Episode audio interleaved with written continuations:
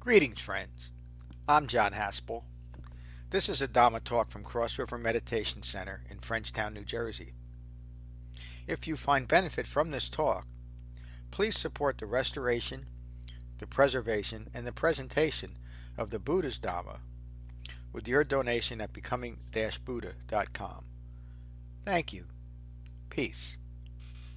So tonight we have class three in our structured study of the Dhammapada, which John has subtitled Concise Dhamma Instruction. Um, it's been said that this was instruction for monks and, you know, particularly newer monks, I believe, and, and you know, sort of dense instruction, but but also still really relevant to the to the Buddha's Dhamma. And um, maybe it would help, Zach, if I read our mission statement first. I don't know if that's been read to you yet. So this, this might be a good thing for you to hear, and it's good for all of us to hear. So feeling like this is the time to read that. So Becoming Buddha Cross River Meditation Center preserves and presents a human Buddha's Dhamma, initially recorded as the second book of the Pali Canon, the Sutta Pitaka. Our practice is informed from over 300 curated suttas restored by John to their original intent and practical focus. Our practice is empty of imagined insight, magical thinking, mystical grasping after, and unfounded speculation. Our teachers and students remain focused on these suttas that develop a direct mindful experience of establishing a well concentrated, supple, and conflict free mind through the Eightfold Path is the Eightfold Path that Siddhartha Gautama taught over the last 45 years of his life with the sole purpose of abandoning self inflicted stress and suffering through ending ignorance of Four Noble Truths. So I think that'll help uh, as we go into this talk here. So, the Cittavagga, a well restrained mind. And I'm going to read John's introduction. The Cittavagga reveals the suffering that follows from a mind rooted in ignorance of Four Noble Truths and the peaceful mind developed through the Eightfold Path. It is through wise restraint that an ever grasping, continually distracted ego personality is subdued, and the disciple gains the ability to think what they want to think whenever they want and does not think what is unskillful. Through right meditation, the disciple de- develops refined mindfulness, resting on ever deepening jhana. Jhana is another word for concentration, what we do in that practice that we just did there. So we'll get into this. And again, this is uh, in, in metaphor um, is the expression here. So it's it's a little um, it may be a little confusing, but I'm going to read through it. I may stop and then we'll, sort of talk about it. All right. The mind is fickle, st- unsteady, and difficult to restrain. Even so, the disciple straightens the mind like a skilled fletcher straightens an arrow. A mind ruled by Mara is agitated, like a fish out of water, grasping, gasping, and flopping here and there. Um, John's words. So metaphors used in the by the Buddha to describe troubled and distracted mind states. And in this case, the metaphor is of Mara, a malevolent deity that the Buddha encountered throughout his, uh, you know, life and, and, extensively throughout his meditation practice as he deepened it on his path to awakening. Um, but we've sort of refined the context of that to mean distraction. And, and as we work, that's the sort of opposite of what we do when we practice. We practice for concentration. Distraction would be the opposite of that. So we're trying to refine our mind and as the metaphor just said, to straighten the arrow. It's a really nice metaphor to keep our focus on concentration rather than distraction. A mind ruled by Mara is agitated, like a fish out of water, gasping and flopping here and there. The mind is difficult to restrain, ever changing, always clinging to objects of desire. The highest knowledge is restraint, a restrained mind dwells in peace. A grasping mind is subtle, hard to recognize. The wise restrain the mind, A well restrained mind brings lasting happiness. Dwelling in distraction, the mind, disjointed from the body, wanders aimlessly. When subdued, this mind is freed from the bonds of Mara. So, again, we have distraction and Mara as sort of this metaphor that, that distraction is always prevalent in the world. We, we have a world that appeals to our senses. We have six of them, and everything that we see out in the world can can be interpreted as a distraction. You know, we, we want more of something, we want less of something. These are all sort of distracting thoughts. And if you think about the metaphor that, that the Buddha is using here, he's saying a mind that is ruled by Mara is distracted. It's like a fish out of water. Once we have distraction, our mind is kind of wired to seek more distraction until we have something to supplant that sort of hardwiring, like the Buddha is teaching us here, our concentration practice. We're continually sort of enthralled by distraction. That's that's what we know. We've grown up having our needs, you know, satisfied by distraction, distracting thoughts. Kev, Yeah. can you talk a, a little bit about um, restraint and what the Buddha means by that? It seems like you wouldn't think that restraint is something that is good for the mind, but maybe. you can Mhm. talk about that. Yeah, I'll get to that right here. Um, the, as this continues, a grasping mind is subtle, hard to recognize. The wise restrain the mind. A well restrained mind brings lasting happiness. Continuing, dwelling in distraction, the mind is just disjointed from the body and wanders aimlessly. When subdued, this mind is freed from the bonds of Mara. So in there is a, is a reference to jhana meditation. Dwelling in distraction, the mind disjointed from the body wanders aimlessly. When you practice jhana meditation and become aware of the sensation of breathing in your body, become aware of feelings in your body arising and passing away, become aware of thoughts arising and pass away, and becoming aware of the quality of your mind as it arises and passes away. Those are the four foundations of mindfulness. And as we continue to, to refine our focus,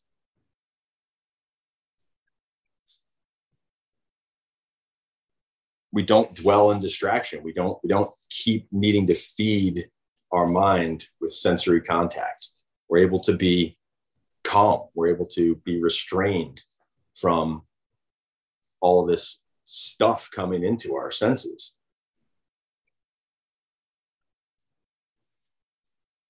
As we continue here, it's getting a little murky, but we'll clear this up. Wisdom is never developed in a mind that is ignorant of the heartwood, listless, not established in jhana. Wisdom is never established in a mind that is ignorant of Four Noble Truths or not established in calm. The Four Noble Truths, we may need to, to, to sort of state those for you, Zach. Four Noble Truths are the first noble truth is there is stress and suffering and, and in the context of that it's it's an impermanence okay? So there's an impermanent environment and there is stress and suffering because we're ignorant. We don't understand that. Second noble truth is cling, craving and clinging originate and perpetuate stress and that's kind of talking about this need for distraction. We, we sort of crave for distraction because we don't understand something. We don't understand impermanence. We don't understand this first noble truth that life is inherently stressful until we have something or someone to tell us the buddha otherwise. The third noble truth is the cessation of stress is possible that we can actually bring a bring a stop to this. And that's kind of what we're going to get to in this into the sutta here and the fourth noble truth is the Eightfold Path. This path leads to the cessation of stress.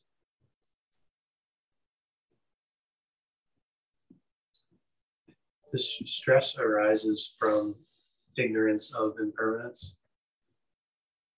Ignorance of Four Noble Truths, but yes, in ignorance of impermanence as the entry point, I would say. So understanding of impermanence is what leads to cessation of stress. Correct. Well, if there's Or eventually. adding the, the connection to the not self characteristic that we talked about as well. Because of a misunderstanding of impermanence, we live a life of I making. And when we understand that all things are impermanent, like we talked about, what, what could possibly be me if everything is impermanent? Nothing. All right, so we'll continue here. Let me back up here. Wisdom is never developed in a mind that is ignorant of the heartwood, listless, not established in jhana. Where there is desire, there is fear. There is no fear of an awakened one. There's no fear of an awakened one free of greed and aversion, free of gaining and losing. We've heard about this in another sutta called the Loka Sutta. Buddha says, where there's delight, there's fear, and where there's fear, there's stress. And again, it's it's sort of weaving into that impermanence because we do not understand impermanence. We have a desire for distraction, and and when we when we desire things to be different than they are, is when we experience stress.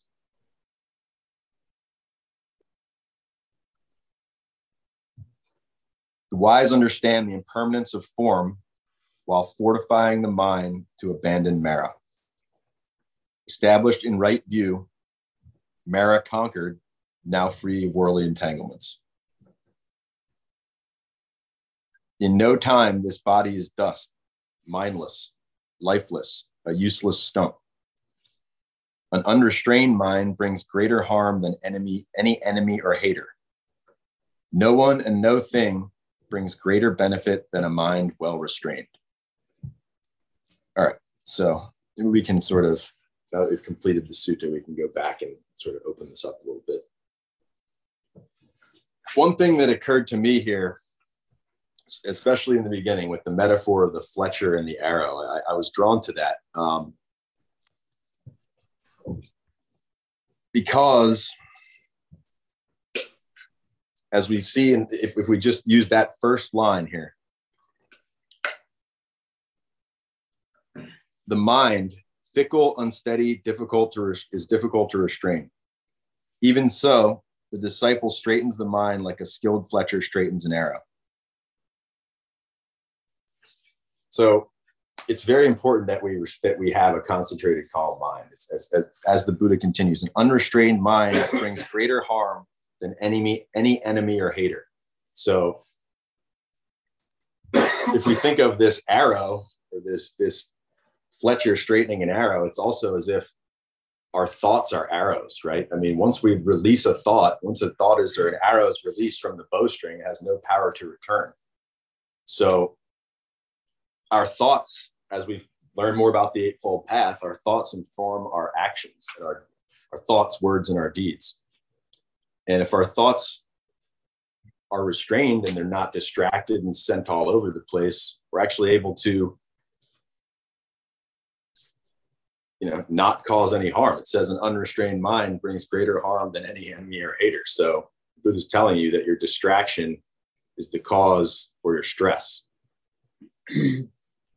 and thus, if we're able to restrain our thoughts not let them go at the bow and sort of come back to this practice that we're developing our sense of calm our sense of slowing down as, as we start to, to develop more concentration we don't have one thought following the next. We have a bit of respite in between. We're able to not harm ourselves by not thinking unskillfully and we're not we're able to not harm others with with our virtuous thoughts, words, and deeds.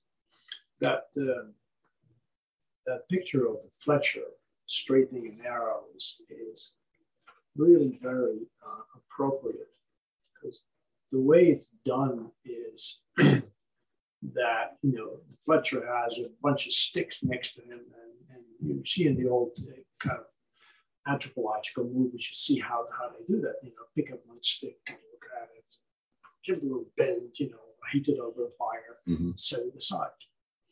Take the next one, do it again. And it's it's it's a nice uh, pointer to the repetitive nature of jhana that right. it's not once and done. You go back to it again and again. Mm-hmm. You know, you have those sticks that you worked on, you set them aside for a while, then you pick them back up again. You straighten them back out again.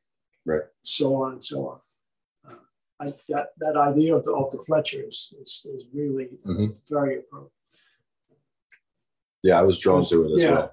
because the jhana is never a once and done thing. It's it's uh, it becomes a uh, like a muscle memory that you're training Mhm. instead of just you know going for the great insight once. Right. Right. It's, it's very it's, it's a it's a slow and repetitive process, but Mhm. it's but it's steady. Yes, I mean, I was definitely drawn to that as well. I mean, sort of what's what's more dangerous than a arrow without a target, right? It's not a tool, then it's something that's flying out there, and that's sort of the metaphor for your thought. If it's mm-hmm. just aimed nowhere, then what's it going to result in, Right. right? If we're, if It's we're either ineffective or it causes harm. Right, right. So that that was I was drawing that out. I, I- and sort of the restraint is not letting the thought go, not letting the you, know, you may have the thought, okay, then we don't need to speak it or we don't need to act on it. It's comes back and it passes away. It's that arising, it's passing away. And I just thought that the arrow and the bow and the Fletcher sort of drew me to that. Um, appreciate that comment, Ron. Um, so Matt, I'm sorry I didn't particularly talk about restraint there. Um, if you'd like to maybe bring something up, Yeah, no, I think I think you know you you, you started to bring it up in in talking about bringing up the eightfold path and, and how when we're restrained in thought, word, and actions, Mhm. that second arrow doesn't strike. Right. We don't we don't inflict ourselves with or we don't release it and inflict it other ways. Right. sort of the other side of that. Yes. so, In the context of Mara running throughout the Dharma, Mara is is metaphor for distraction, but it's also metaphor. It's always metaphor in relation to Four Noble Truths. And so that level of distraction can be rather mild. I'm going to, I'm going to go watch the news instead of whatever else. Or it can be uh, it can be sheer terror is also a distraction. And so the metaphor of the Fletcher is, is straightening out that twisted Mara. And Mara is always in, is um, impermanent and unknowable. So there's a just before the Buddha's awakening, the description of his encounter with Mara was both terror and then seeing the seeing Mara as angry. And so Mara became very angry at the Buddha as his mind continued to calm, a twisted mind, if you will. But the Buddha stayed with jhana and was able to straighten out by not being by not giving in or being distracted by Mara. But you mm-hmm. also have to understand that Mara, not not you, Kevin, we all need to, that Mara is not something that was acting on the Buddha. Mara was simply an aspect of the Buddha's own ignorant mind state, ignorant of Four Noble Truths, that led to this conflict in his mind, this needing for, for a straightening. Mm-hmm. Again, because Mara had control of his mind up to a certain point. Again, that, that Mara has control of our minds. And As so ignorance and four, four noble truths. Right? Yeah. Is Mara also the clinging aggregates? Oh, yeah. yeah. But we can't give a complete teaching tonight to, to, to Zach and everybody else. Mhm. That, that's something else. Yeah. The, the five clinging aggregates are the, the Buddha's description of ongoing personal suffering. It's uh, that it's important to remember that distraction is not just something mild. It could be seen as that, but distraction is also hatred and anger and terror and fear and everything else that has that has nothing to do with actual human life, except that we make it so and we attach ourselves to it. Made a really good point that that's that's what happens is that we, we cling ourselves to these to these distractions, and then they become something that are debilitating, or we can straighten that arrow, Mhm. Develop a calm and peaceful mind. Good teaching. Thank you. I don't mean I didn't No, mean no. to imply that you were done either. No, no, no. It's it's it didn't. it was pretty dense. It took it was it took a couple microscopes to break it apart. But we'll keep going around. I suppose Matt, you want to? No, I, I hear that that um, you know the hindrances to practice are distracting. Doubt is distracting. Ill will towards yourself or others is distracting. Um, Uncertainty. greed, aversion, deluded thinking, they're, those are distracting. You know, and we can get Yes. Camera. Oh yeah. Thanks. caught up by that when we sit, practice or when we attempt to, um, you know, when we get caught up, you know, or cut off in traffic and something uh, ill will towards someone else arises. There's Mara. Yeah. And and we're distracted by that ill will. And you know, like you had had shared, you were able to to practice restraint in that moment and not give in to that ill will. So it's cool. Thank you, Kev. Zach, what do you think? First Dharma class, welcome. These are our, our online friends. Hello, online friends. Brian is from Ohio. Jeff and Deborah are from North Dakota. North Dakota. Let's say South Dakota. Well, it's it strikes me as my thoughts come up very randomly, right? Mhm. And therefore, we have a lot of arrows in the quiver, and you have to load the bow and pull back and shoot. And those are two different things, but sometimes it feels as if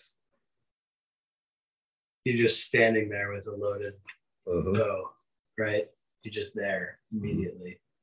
As opposed to other times where you kind of know what you're doing.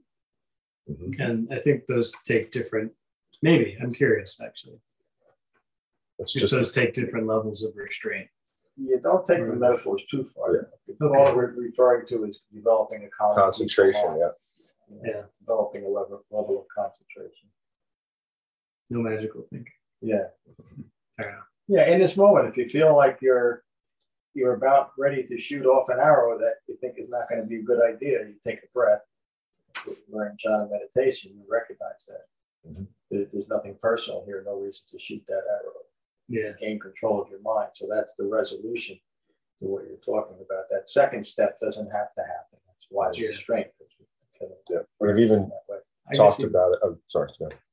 with- Oh no, I mean in in Dhamma practice, you start to encounter this level of calm and concentration, and you notice it more. And and we said that you really start to notice it in your speech, and and right speech is a factor of the Eightfold Path. And John has said it, and we've probably all experienced. You start to experience the Dhamma a lot of times with what comes out of your mouth, and your thoughts are going to inform your speech, and and we've heard it all before. Words can be, you know, they can be weapons or they can be jewels, right? You can do a lot with them, and that's the intention behind it.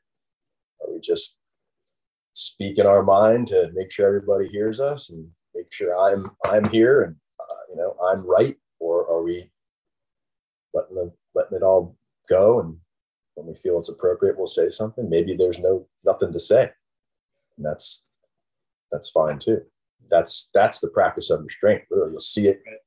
Maybe I didn't need to say that thing, what I thought. Right there, you go. So that's a good place to check out. Thank you. You're welcome.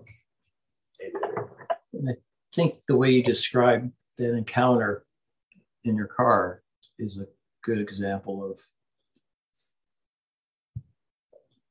you exhibited restraint, you recognized restraint, you recognized the situation, but then you also recognize those times when I think you put it, it's going up the other side and you're you're not restrained. And part of the aspect of restraint I like is this Dhamma, this practice is a limiting practice. It's restrained. It, it, it's keeping you in the middle. It's, it's not letting you go to the extremes.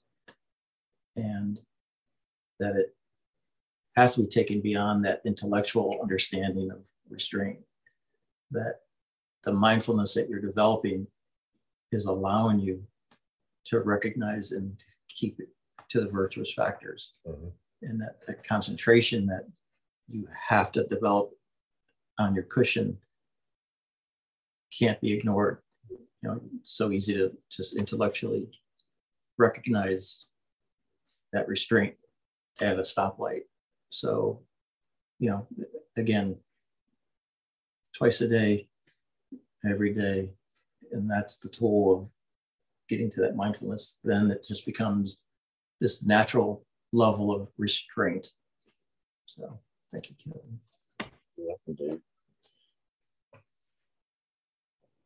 You in the back there, John. Yeah, again, thank you. Ben. Very good teaching. Um, and, and David's always going to pass, but then David brought up uh, that, that the Eightfold Path is a limiting path. And it's the path that, that provides restraint or wise restraint. So it's not some kind of vague concept of how do I practice it. As you, as your concentration, as our concentration increases, we're able to hold in mind that's refined mindfulness or right mindfulness. The other factors of the Eightfold Path as they're as they're um, relatable to this moment and what's occurring in my mind. So, like you came across this driver and you might have gone to anger or even something worse. You practice wise restraint, even though you really didn't know the Eightfold Path completely yet. You were practicing it and you, you, you engage in right speech and right action. And that's an example of the limiting factors of the Eightfold Path. So the Eightfold Path provides wise restraint. It's not something that we have to figure out or grasp after we simply practice the Dhamma. And that becomes, and it's, it's an, you know, you look at pictures of the Buddha or pictures of people that really have developed calm. That's what they are. They're, they're an example of wise restraint. There's nothing in this moment, there's nothing that could shake you. Mm-hmm. And that's the calm that we're talking about the comment we're all developing, I think. So maybe we could even touch on that a little bit more you know, as we go around. Yeah, thank Um,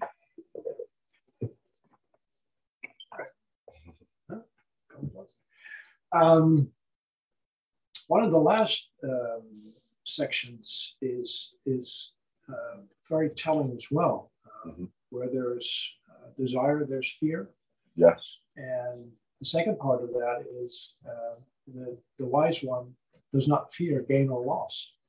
That's the fear. Right. Um, I found that a very, uh, that, that's one of those really useful little, little sayings that you can apply all the time.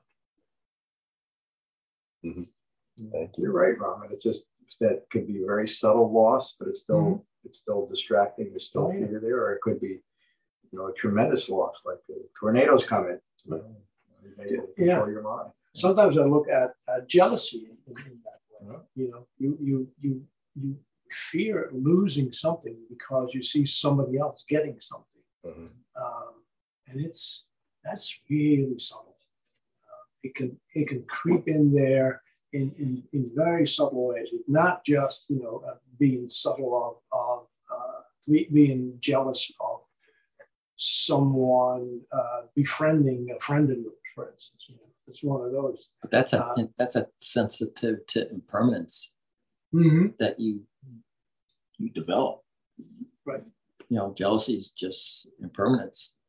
It is. So Um, it's but it's also recognizing the impermanence of, of every relationship, for Mhm. instance.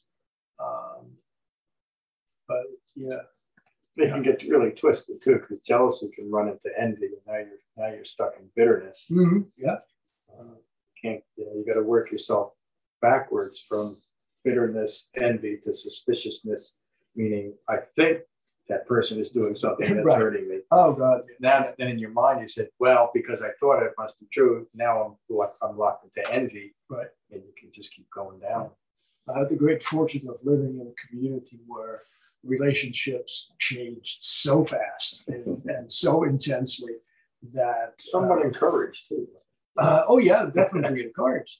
Um, and, and the end result of it is that a you got to see your jealousy like every day, and and b you quickly realized that it had it had no uh, it had no use, you know, in in real life. Uh, if you uh, if you see your you know your your friend and lover from the last night uh, getting it on with with you know either your friend or a total stranger, um, it goes away quickly. Uh, but you get to see the subtler ones too. You know, if somebody gets a little bit more food in the food line than than you are, again, it's it's fear of fear of loss and gain. Thank you. Online. Get you so you can see everybody. Mary.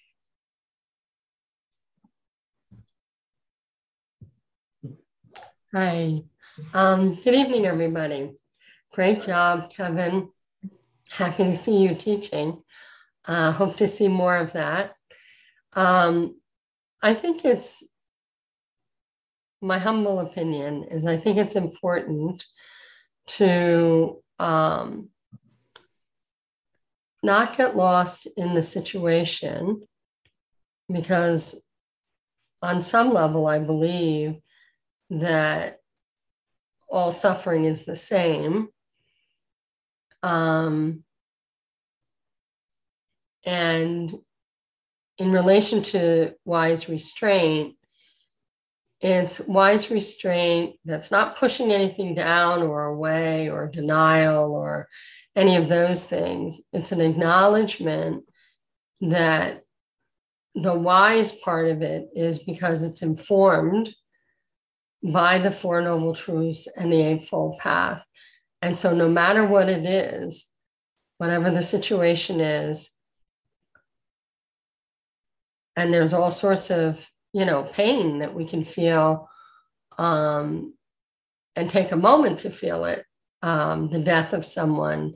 You know i don't think there's any pain that you can't take a moment just to feel it but then the practice brings you the concentration brings you the understanding that um, if informed by the four noble truths and the eightfold path you will see things clearly and you'll know what to do in the next moment.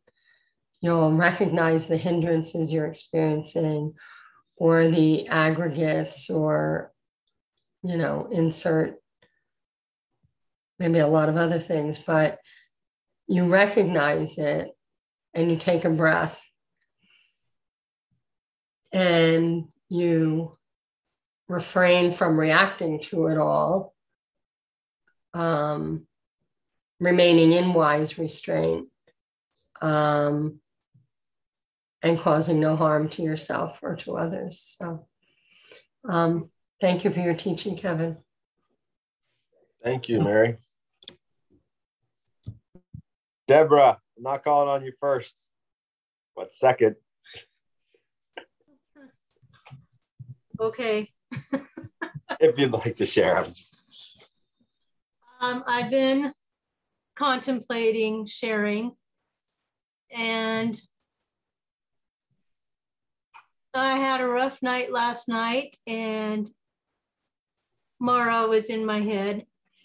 And the only thing that my head could tell me was do no harm towards others, do no harm. And that's all I can say. Thank you for your lesson. Noble silence. Thank you. Thanks, Deborah. Jeff. I'm not sure what else I could add. It was all covered very beautifully. Uh, Kevin, it, it was you did a great job, and everyone contributed exactly pretty much what I was thinking through each mm-hmm. phase. So I appreciate it. Thank you. Thank you, my friend. Thanks, Jeff. Jane. Kevin, great job. It's nice to see you there again. Um, Thank you. I was thinking about the Fletcher, and uh, you know he has to be skilled in order to do that with the arrow. You know, it's not like he just automatically knew it. It was a skill that he had to develop, and I think of the practice, it's the same way. It's something that we need to to work on and develop. So, I like that metaphor. So, thank you for the teaching. Thank you, okay. Brian. Hi, Kevin. Thank you. Uh, yeah, I agree. Good to see you tonight. Um, I, I, was just contemplating on Mara and that a, an unrestrained mind and unconcentrated mind and then a mind that's ignorant of the Four Noble Truths does just get lost right and it gets lost in this this dense and it does feel malevolent at times discursive thinking. And it's with that that right effort right concentration and right understanding that we can see through that um, that illusion and realize it's it's you know it's not some external factor it's just us and it's our lack of understanding. And once we develop that understanding the the fog clears the the defilements clear and you're you're left in this state of being okay with what is right and that's that that mind of calm and that mind of restraint um, so I, I i love the metaphors that that come through in the dhammapada thanks for your teaching tonight my friend Thank you, Brian. Brian, I think touched on something here that I don't believe, I don't know how we didn't say it tonight. What Brian just described there is the process of being gentle with yourself and undertaking a Dhamma practice. And we haven't mentioned that to you yet. Sorry that it took me that long to mention it. Be gentle with yourself. As you develop concentration, you start to see the distraction clear a little bit. You start to have that moment of, wow, okay, it's just someone passing me on the road, or it's just whatever. It's just a bad feeling, or I'm just agitated, whatever the feeling is. It's not, doesn't have to be personalized. You're just gentle with it, relax, turn to the breathing, keep practicing as best you can, come to class when you can, and hang out with us. It's good fun. Thanks, everybody. We'll do some metta. Wheel this around.